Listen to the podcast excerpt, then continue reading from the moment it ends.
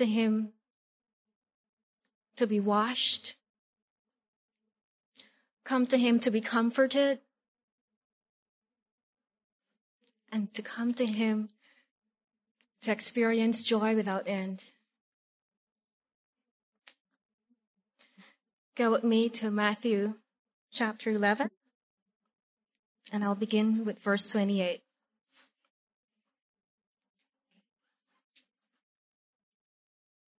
Come to me, all you who are weary and burdened, and I will give you rest. Take my yoke upon you and learn from me. For I am gentle and humble in heart,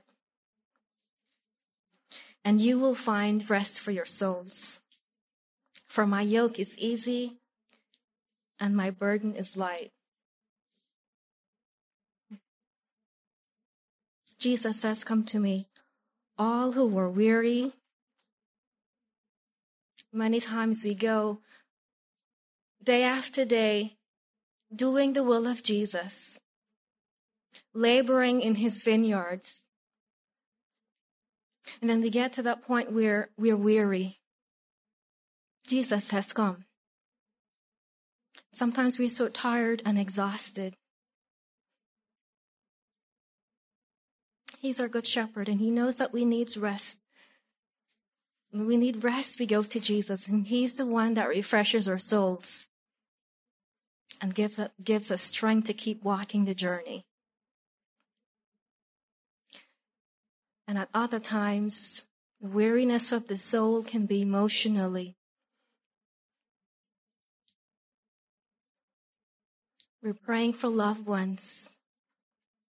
We're going through situations and we're going through storms.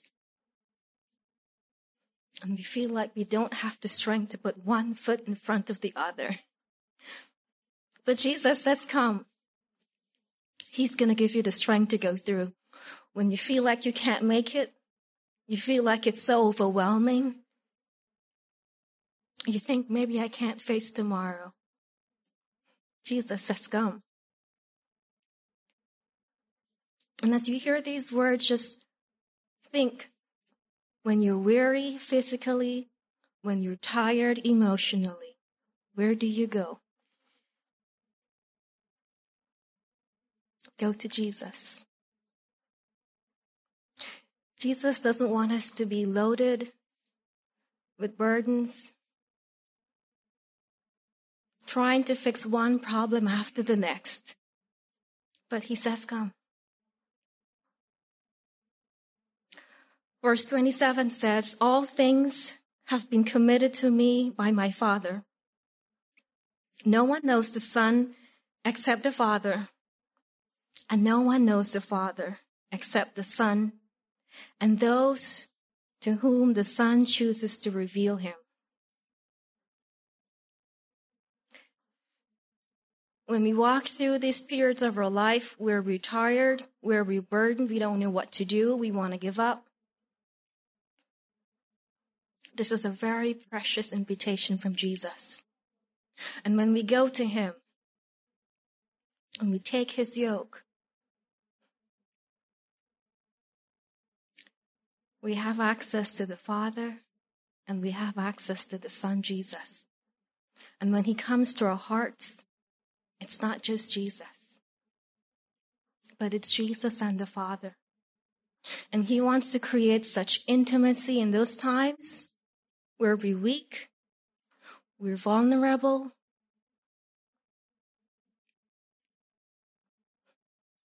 Jesus wants to be our safety and our strength.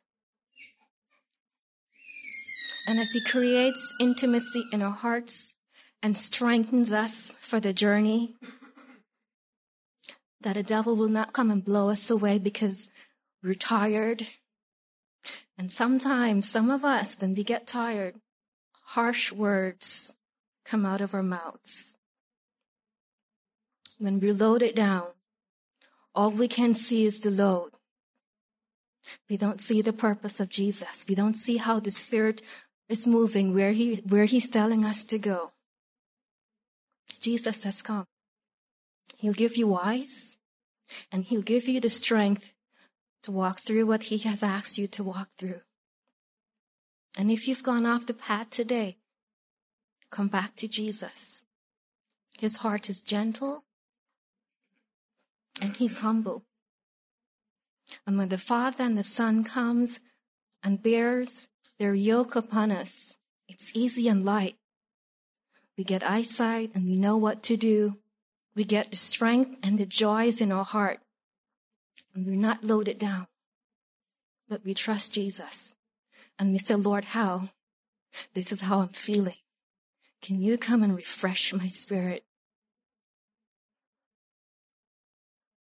So I invite you today Take the yoke of Jesus. Don't go somewhere else. Don't take on the weight of the world, but go to Jesus and let Him bring the intimacy and all that Him and the Father will give to us. I welcome you to the National Prayer Chapel. The message today is entitled The Gift of Shame the gift of shame. Let's pray. Mighty God of heaven, it is you who comes and corrects and instructs.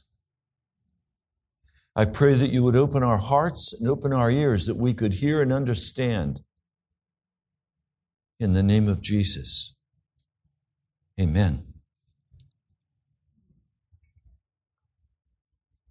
I have been deep in prayer and fasting over an issue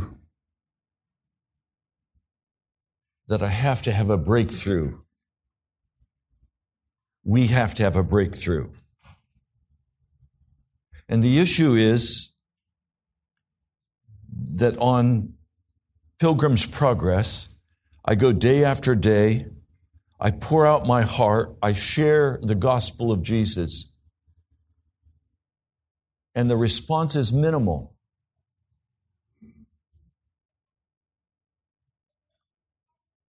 Why? I struggle with that.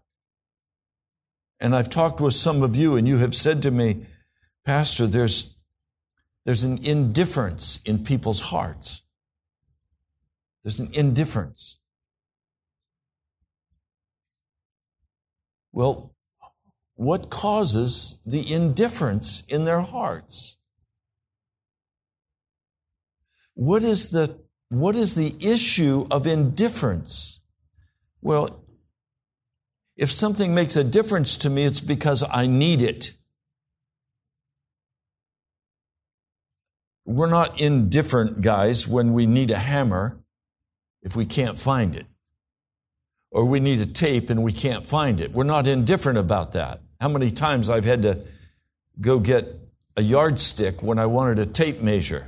So finally, I always put my tape measure now in the same place. So I know exactly, and not only do I have one tape measure, I have two there. Because I'm apt to take it and use it and leave it somewhere. So I have two tape measures, the same identical tapes, and I keep them in the same place so that when I need it, I have it. The same with my screwdrivers and my, my pliers and my, my tools. I have always in the same place. It wasn't always like that. I used to spend as much time looking for the right tool as it took me to accomplish the task. I'm not indifferent any longer to where I put my tools. It matters to me.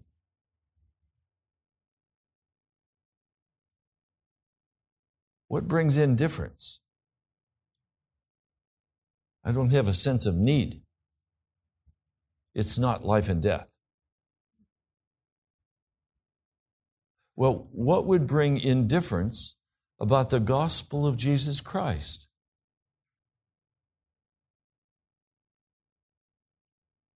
Indifference regarding the gospel of Jesus Christ is usually caused by our inability to experience shame.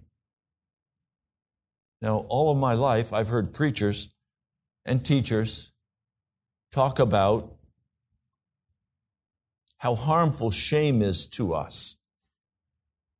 I want to tell you just the opposite. Shame is the gift of God in response to our sin. And if we do not feel shame about the sin of our heart, we will not turn from it. Nothing will change. We will be indifferent. Whatever I say will have no meaning to you if what I say is not needed by you. Most of us don't pray unless we have to pray. And God brings circumstances into my life where if I don't pray, I will die. I feel like that now. There has to be a breakthrough of godliness in this city, in the lives of men and women. But if it's not needed, how do we begin to deal with this? And some pastors that I've carefully read in the area of revival, and one man you may listen to sometimes by the name of Washer, he teaches that you have to use the law. Well, I've questioned how do I use the law? How do I uncover the law?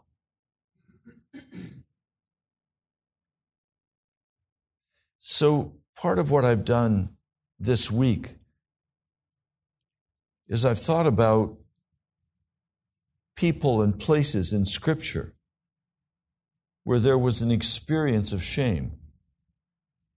And of course, the first and primary experience of shame is when Adam and Eve have reached out and taken for themselves what they wanted and have denied Jesus.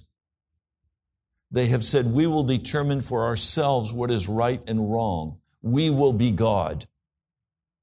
And so they reached out and they took the fruit, they ate it, and then they looked at each other and they recognized they were naked and they were ashamed. So sin automatically brings a sense of undoneness, a sense of sin, a sense of shame into our hearts.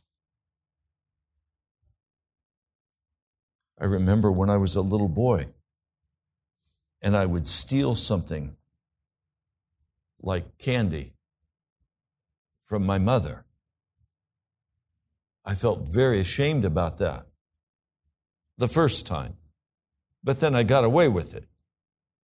So I decided to go back and hit it again.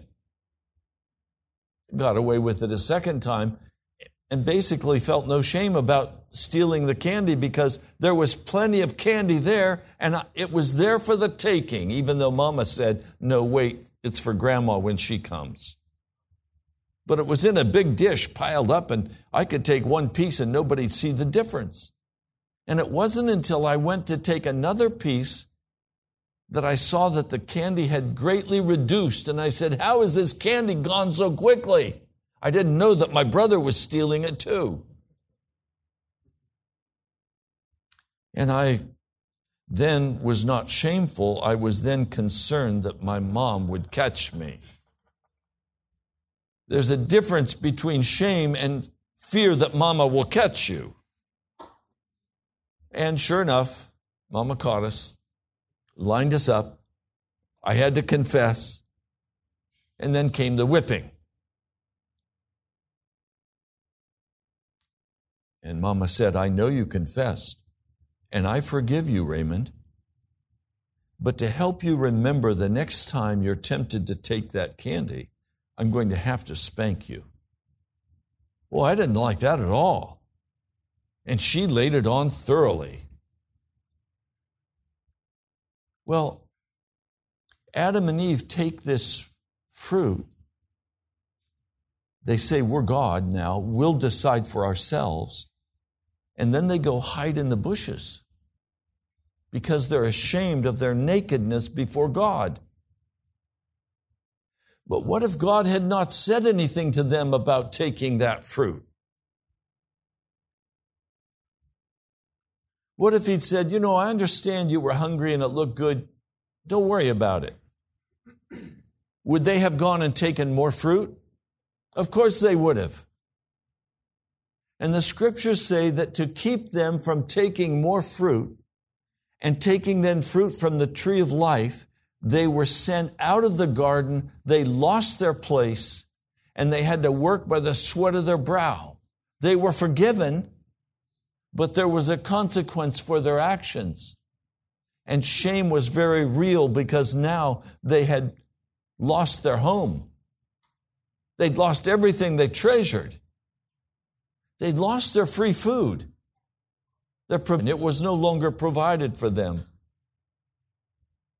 So shame comes, but if we continue doing the very thing that we need to be ashamed of, and there's no punishment, soon the sense of shame will depart from us. And then we're going to hear people say, shame is false. Nobody should feel shame. In fact, most are saying in the left side of the political spectrum, there's no such thing as sin unless it's being a Republican unless it's being a conservative. Well, pretty soon we have a nation where we can burn the flag. We can curse and swear. We can have free sex. We can do whatever we want to do, and there's no penalty for that. Because we live in a culture where there is such an abundance of provision we can pretty well get away with whatever we want to get away with, and we can think whatever we want to think, and we can act in any way we want to act because we live in a very permissive culture. And so, as we walk in that way, shame is lost. And we no longer mind if we don't keep our word. My father was a businessman, and there were accounts that were owed to him.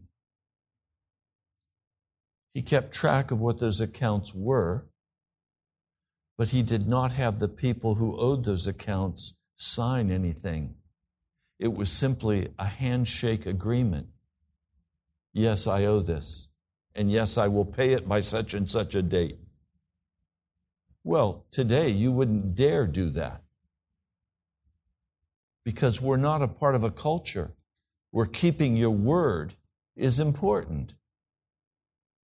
If you say to me, Yes, I will be there, and then you're not there, well, it's no big deal. Pastor, I, I just couldn't make it. Oh, really? Your word is no big deal. You're not talking now about me, you're talking about you. You're saying that when you say something, it doesn't matter. You're saying you don't matter then. If your word is not worth keeping, it means you're not worth respecting. Am I missing something? If I say, Jesus, I belong to you, and I walk out and do things that show I belong to the devil, like the story I shared with the children. I've just utterly destroyed all respect for myself as a man.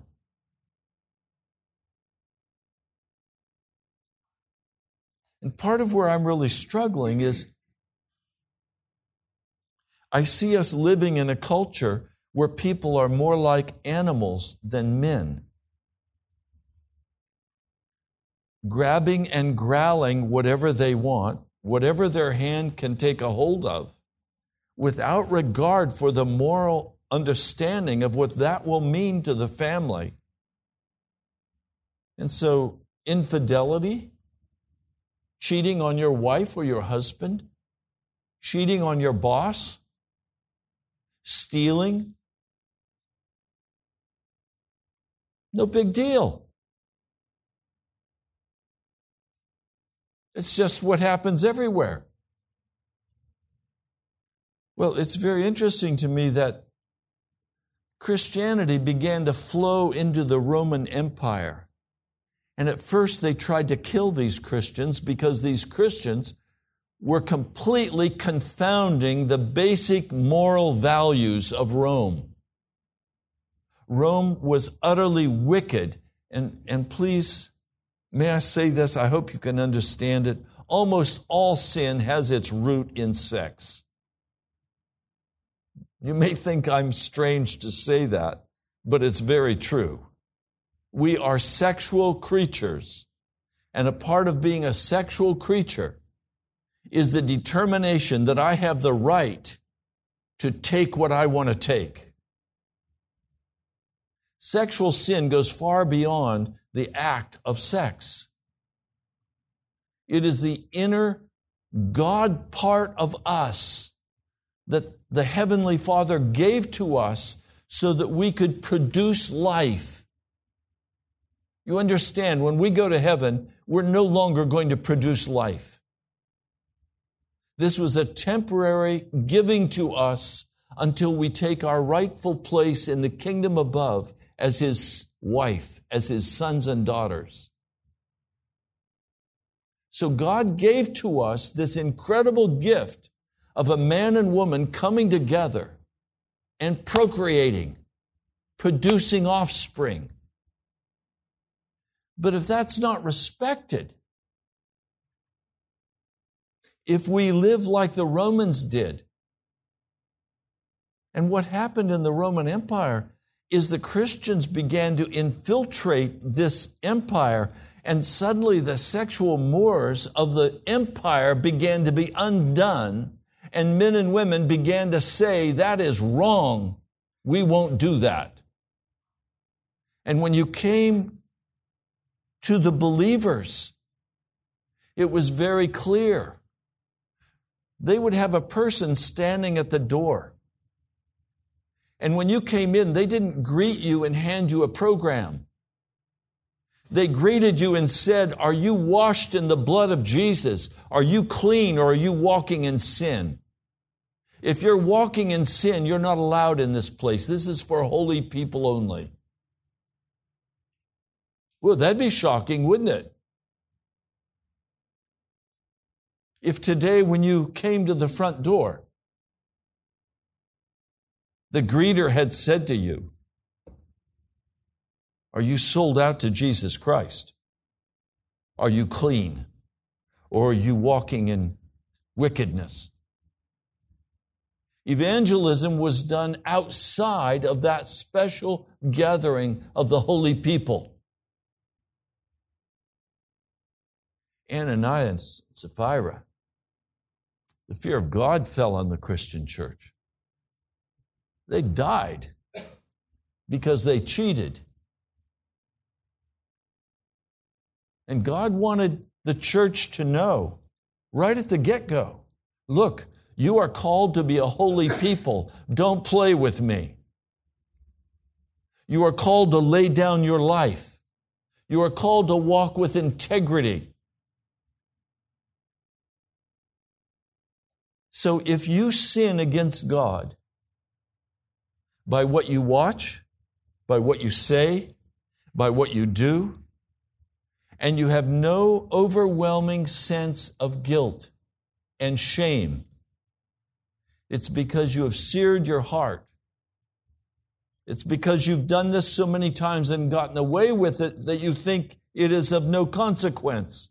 And part of what God has done, and it's such a magnificent thing in one way, is He has put off the judgment upon the sinner because in His kindness and in His mercy, He wants to draw all men to Himself. But the judgment is coming. The judgment is coming.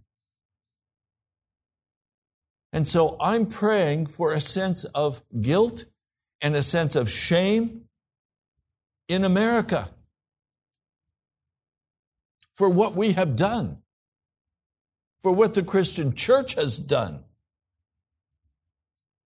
that we could no longer walk in whatever way we choose to walk and have no sense of responsibility, of guilt, of shame.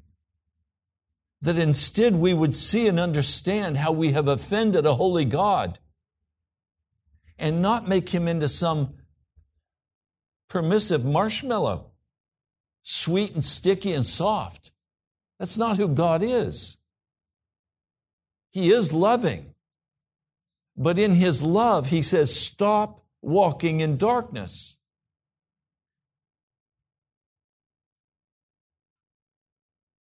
Now, there is forgiveness. And I'm very grateful for that forgiveness. For I have sinned much against the holy God of heaven. And the only way I can stand before you today is that I have a great deal of of shame and guilt. And the Lord has come in His kindness to me. He has wiped away my shame.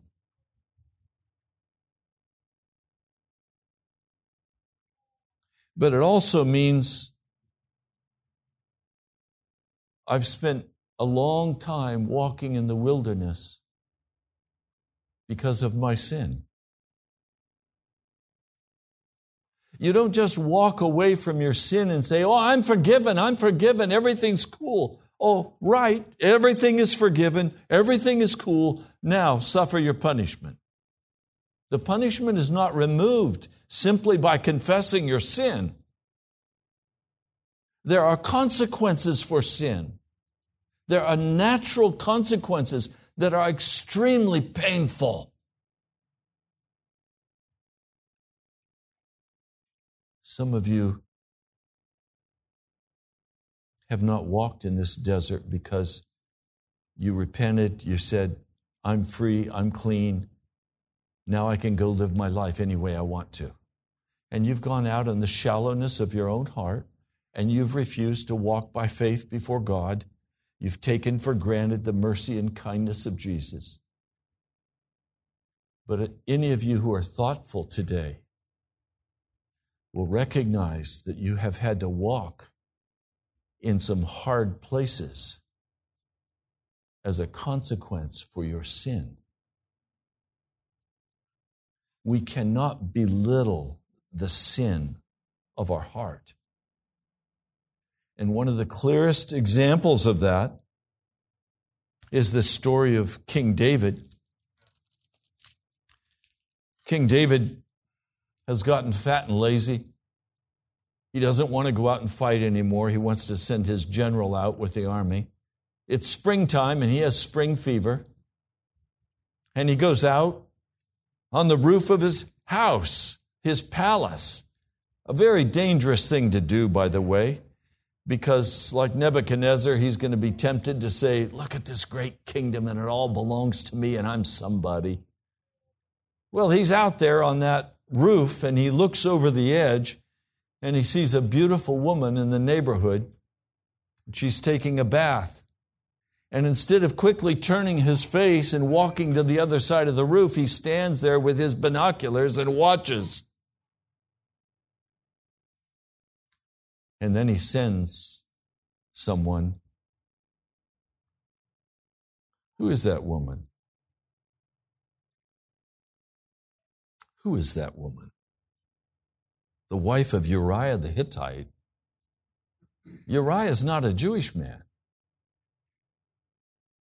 He's a Gentile that came into the family. Go get her for me that person, that man, should have looked at the king straight in the eye and said, Do you understand, king, that if you take her, we're going to have to stone you to death because that's the command of God? He might have forfeited his life, but he would have saved the king a lot of pain and a lot of anguish, and Israel a lot of pain and a lot of anguish. I praise God for people who will stand up and say, Don't do it. We need people in our lives like that who will stand up and say, Stop. before the judgment of God falls on you. He was already in heat. Go get her for me. Brought her, took her to bed, violating one of his key strong men, violating it, committing adultery.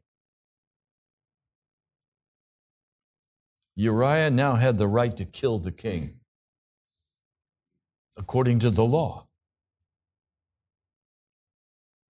But Uriah doesn't know because he's out fighting the king's battle. Is this despicable to you? This is despicable behavior.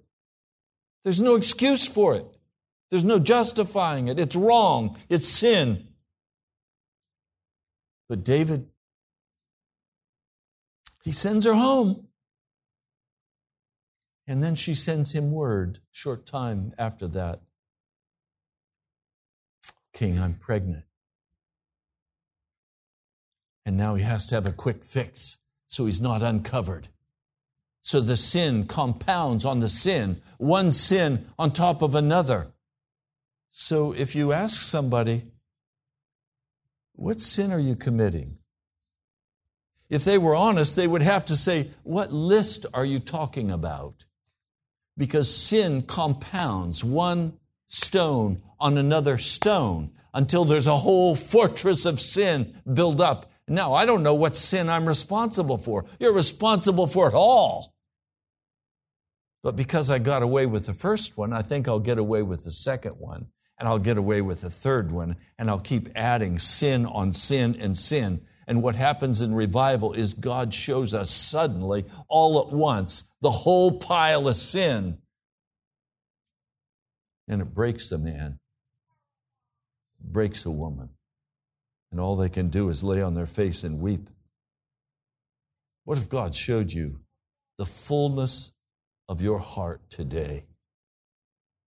Would it break you? Very interesting to me that there are people in revival who, when revival come, they're not on their faces praying and weeping because they've done that in the privacy of their own prayer closet and they don't have a pile of sin to deal with. So when the Holy Spirit comes and turns on his spotlight, it reveals a righteous man or a righteous woman what would that spotlight look like on you today? Would there be a pile of sin? Or would you be washed and made clean? Or are you just unconscious and don't really know?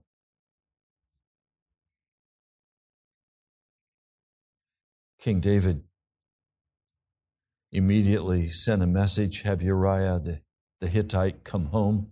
I want to report on the war. Uriah came to David, and David asked him, How's the war going? After he brought the report, he said, Go down to your house and wash your feet. And he sent food after him. So from the king's table, a feast was sent.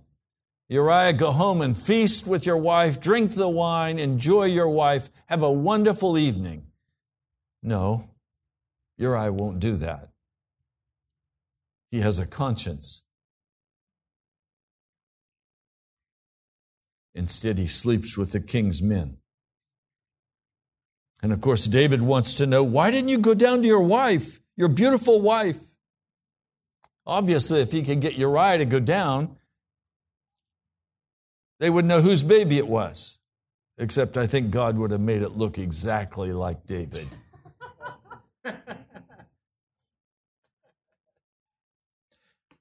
Uriah, haven't you just come from a distance? Why didn't you go home? The ark and Israel and Judah are staying in tents, and my master Joab and my Lord's men are camped in open fields. How could I go to my house and eat and drink and lie with my wife? As surely as you live, I will not do such a thing. Whoa, a man of integrity. His word means something. His yes is yes, and his no is no. A man righteous before God. Stay one more day, and tomorrow I'll send you back. So he ate with Uriah. He broke bread with the husband of the woman he's violated.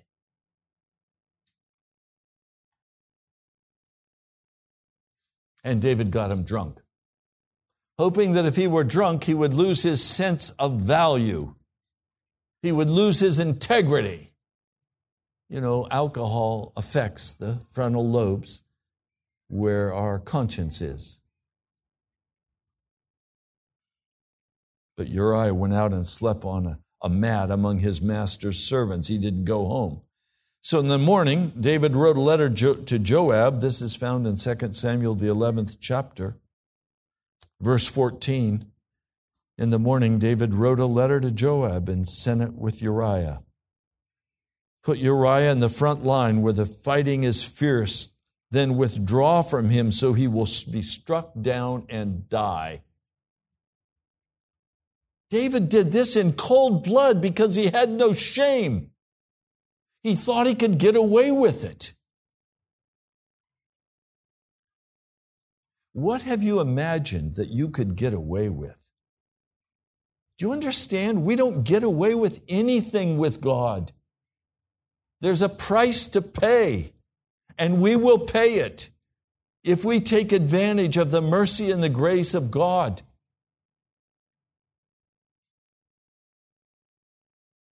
He has no guilt. He only has a desire to protect himself and hide himself, to maintain his position. And so he sends a letter of execution with the man who is to be executed.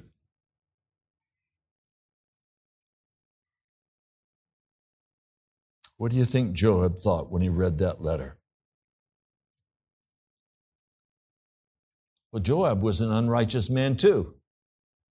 Joab was a murderer too. He probably thought to himself, okay, this self righteous king, he can't hold it over my head anymore. He's as bad as I am. Now we've got a combo. We can run this kingdom. Had not counted on God stepping in. By the way, do you know how Joab died? After David died, Solomon took the throne. David had told Solomon, Take that man's life. So when Joab heard that Solomon was king, he ran to the temple, grabbed the horns of the altar, said, I'm not going to leave here when they came for him. And they killed him right there in the presence of God. David should have been killed the same way.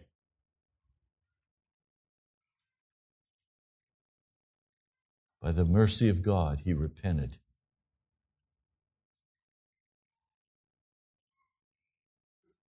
And might I add, he did not repent gracefully. He did not repent of his own free will. God had to send a prophet and confront him.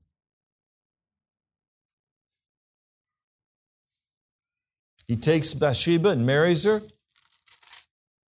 Can you imagine being married to this woman?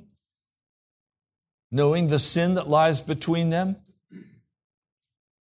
I mean, do they have a conversation one evening about how wonderful Uriah was? I suspect not. There were things they could not talk about. And so we see in their relationship that it's not an intimate relationship as the years go by.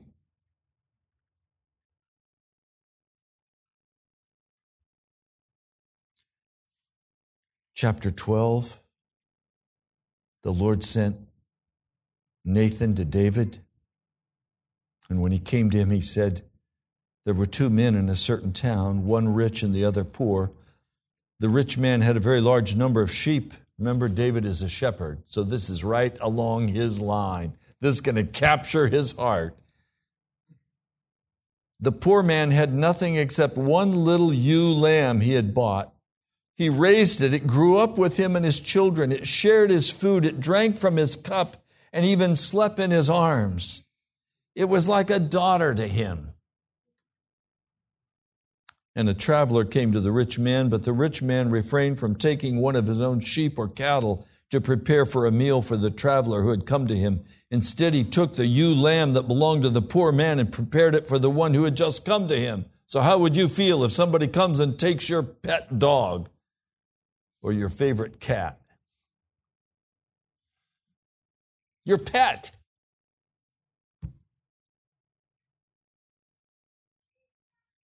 David burned with anger against the man and said to Nathan, As surely as the Lord lives, the man who did this deserves to die. Boy, it's easy to pass judgment in your self righteous wickedness. God set a trap for this man and he leaped in with both feet. God will set a trap for you if you refuse to feel guilt, if you refuse to to repent of your sin, God will set a trap for you. I'm terrified for some of you, wondering what the trap's going to look like. He must pay for the lamb four times over because he did such a thing and had no pity. And Nathan turned to David and pointed his finger and said, You are the man. This is what the Lord God of Israel says I appointed you king over Israel. I delivered you from the hand of Saul. I gave your master's house to you and your master's wives into your arms. I gave you the house of Israel and Judah. And if all of this had been too little, I would have given you even more. Why did you despise the word of the Lord by doing what is evil in his eyes? Because he thought he could. He saw God's wonderful love for him. He saw the mercy of God. He saw the victory of God in his life. And he thought, I can get away with anything. I'm the king, I'm the beloved of God.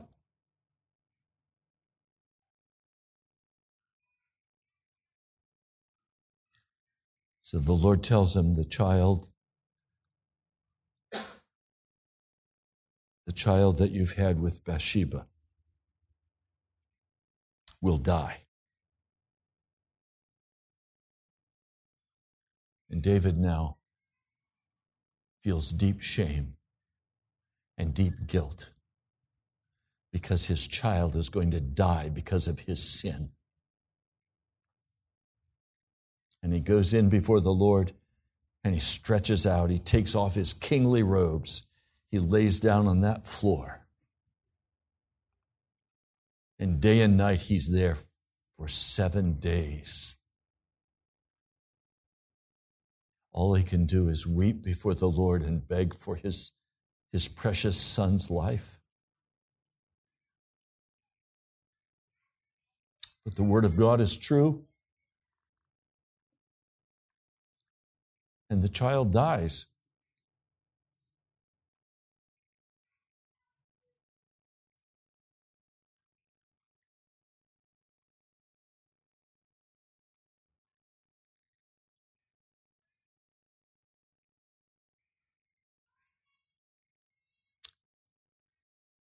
How do we face the death of what we hold most precious? Because of our gross sin. Our refusal to feel shame. Our refusal to repent and make it right. Our pride gets in the way. We want this and we want that, and if I do that, I won't have what I want, and I have to have what I want. Really? So, four sons of David die as a result of this sin. As his family history moves along, four sons die.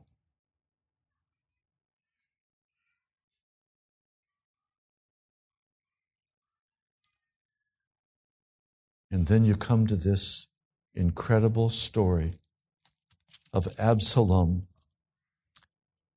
declaring himself king in Hebron with the leaders of the men, 200 of them, and they all join in the rebellion against King David.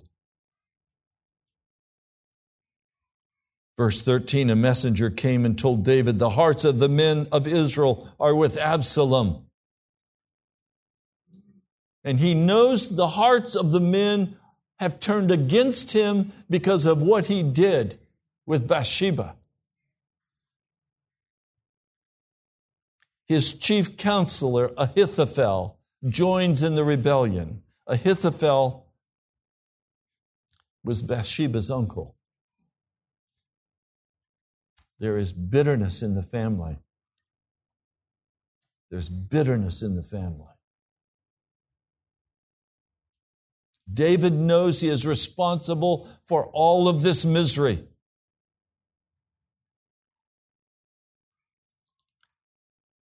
David said to his officials, this is chapter 15, verse 14, 2 Samuel 15, verse 14. Then David said to all of his officials who were with him in Jerusalem, Come, we must flee, or none of us will escape from Absalom. We must leave immediately, or he will move quickly to overtake us and bring ruin upon us and put the city to the sword.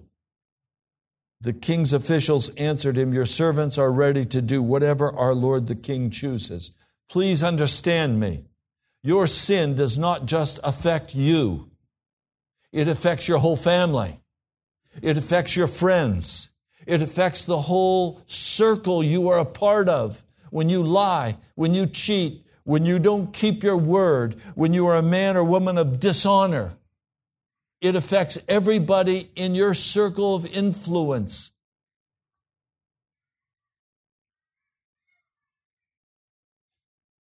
They didn't have to flee. David had a standing army that could have wiped Absalom out with one swat.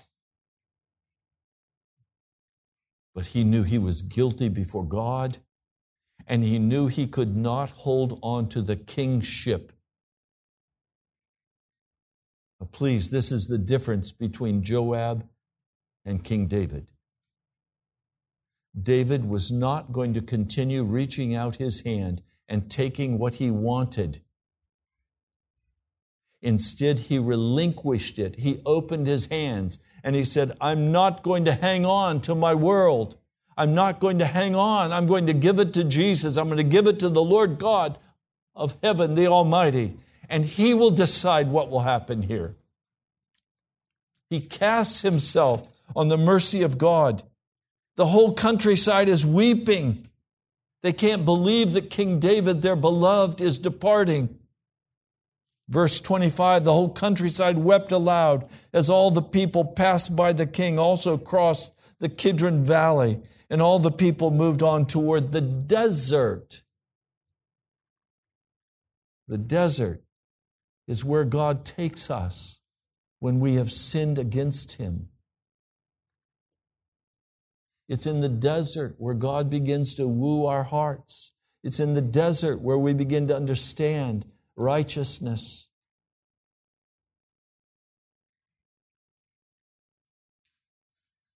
They took the ark with them, and the king said, No, no, no.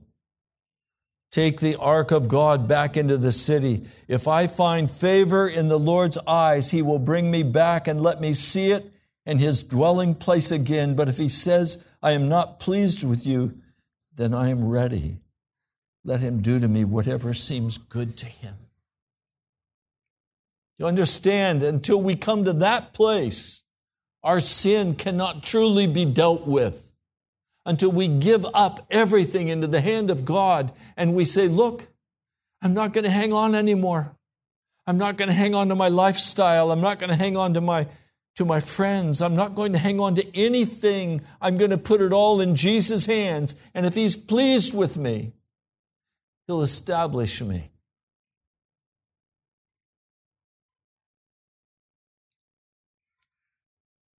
Now, this picture is so painful and so sweet. In verse 30, after he has said this, and after he has sent the Ark of the Covenant back, after he's claimed no righteousness for himself, he knows he has sinned against God and his heart is broken. David continued up, verse 30, the Mount of Olives, weeping as he went. His head was covered and he was barefoot.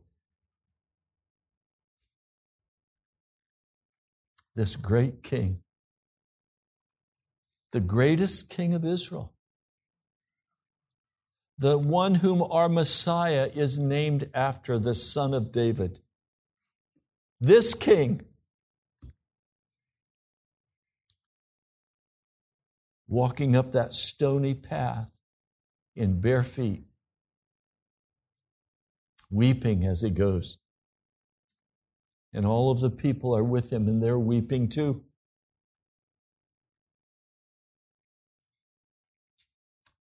The Lord God of heaven must have looked down on this and he must have called his angels and said, Look at this. This is incredible. This was exhibit A of what God can do in a man's heart. Utterly breaking the wickedness, utterly breaking the self concern, utterly casting out the pride and the arrogance. Here was a man with a humble, contrite, and broken heart.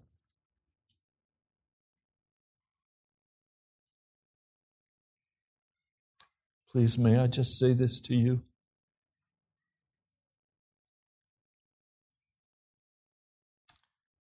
None of us, please hear, I'm including myself, none of us have yet taken sufficient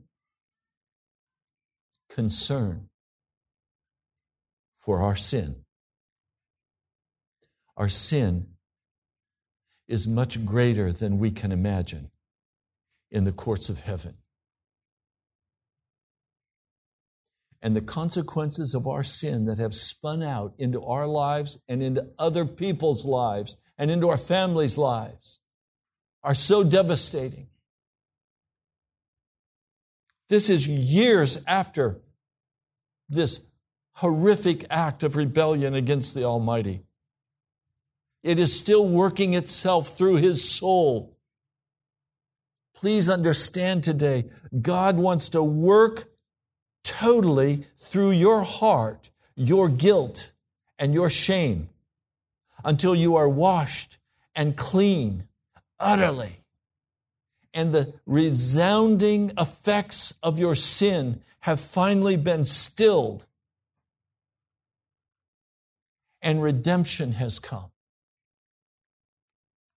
You see the result of your sin in your children and in your children's children.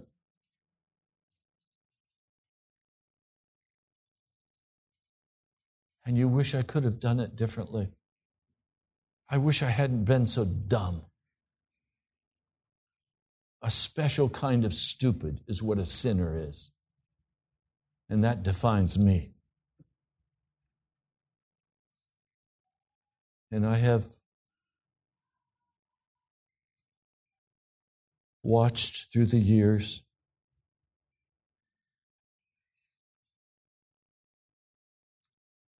The impact of the sin I've committed against God.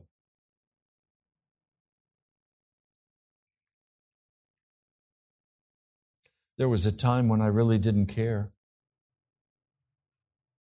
All I cared about was success and building a big church, being somebody. By the grace of God, He stripped that out of my heart and put me on my face and said, That's not what it's about, Ray. Deal with your sin.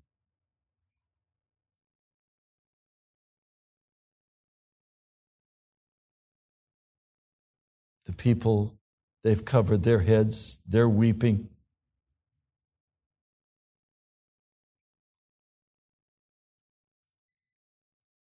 And as they go along, Shimei comes and he curses David and he throws dirt and stone at him. And some of David's men say, Can we go kill that man? Can we take his head off? One swipe of the sword and he's gone. And David said, Stop it. If God wants this man to throw dirt on my head and cast stones at me, it's okay. Because if he finds pleasure in me, he'll heal me.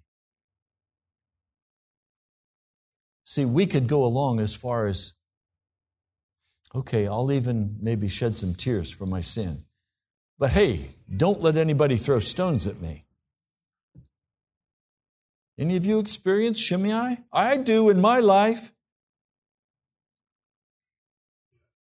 A direct result of my sin. And I think, oh, I'm, I'm being unjustly treated. No, I've not been treated nearly what my sin deserved.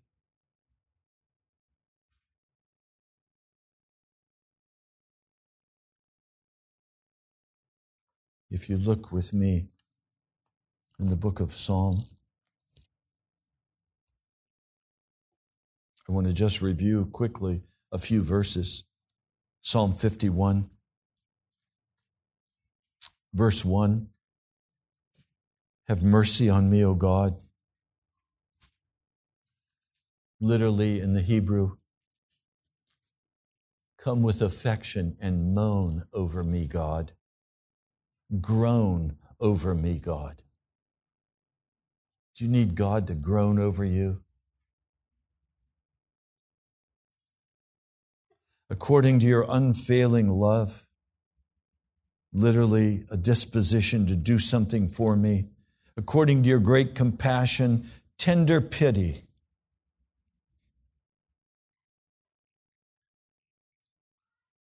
Blot out my transgressions. And that blot out, literally in the Hebrew, is put me in the tub of laundry and stomp on me until I'm clean.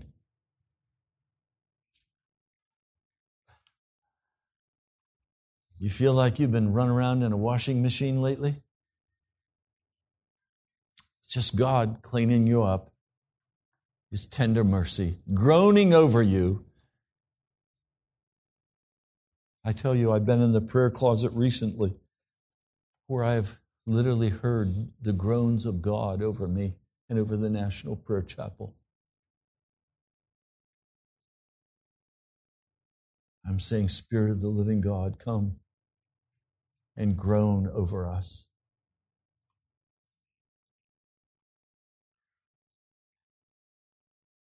Verse 10 Create in me a pure heart, O God. The only time that I can remember seeing my father cry, this big six foot three hunk of a man, all muscle, so once in a while in our prayer time, he would begin to pray this. And as he would pray this, the tears would run down his face, and I would look at him as a little boy, say, Why is my daddy crying? Create in me a pure heart, O God, and renew a steadfast spirit within me. Do not cast me from your presence or take your Holy Spirit from me. Restore to me the joy of your salvation and grant me a willing spirit to sustain me. Then, verse 17 the sacrifices of God are a, a broken spirit. Literally, the sacrifices of God are a burst spirit, like a balloon that bursts and has many pieces scattered all over. The sacrifices of God are a burst spirit, a broken and a contrite heart.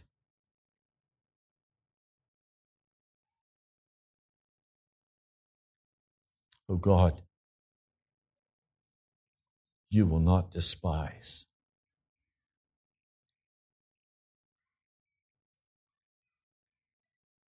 Isaiah 66 2. This is the one I esteem, he who is humble and contrite in spirit and trembles at my word. Almighty God,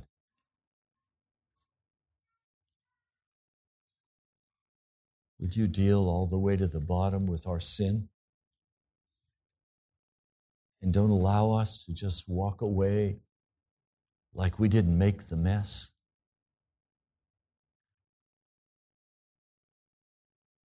Lord, if you're pleased with the National Prayer Chapel, you will establish us. I stand by faith that you will do the work necessary in our hearts, that we could be made righteous before you. Lord, bless your people today. In the name of Jesus, I pray. Amen.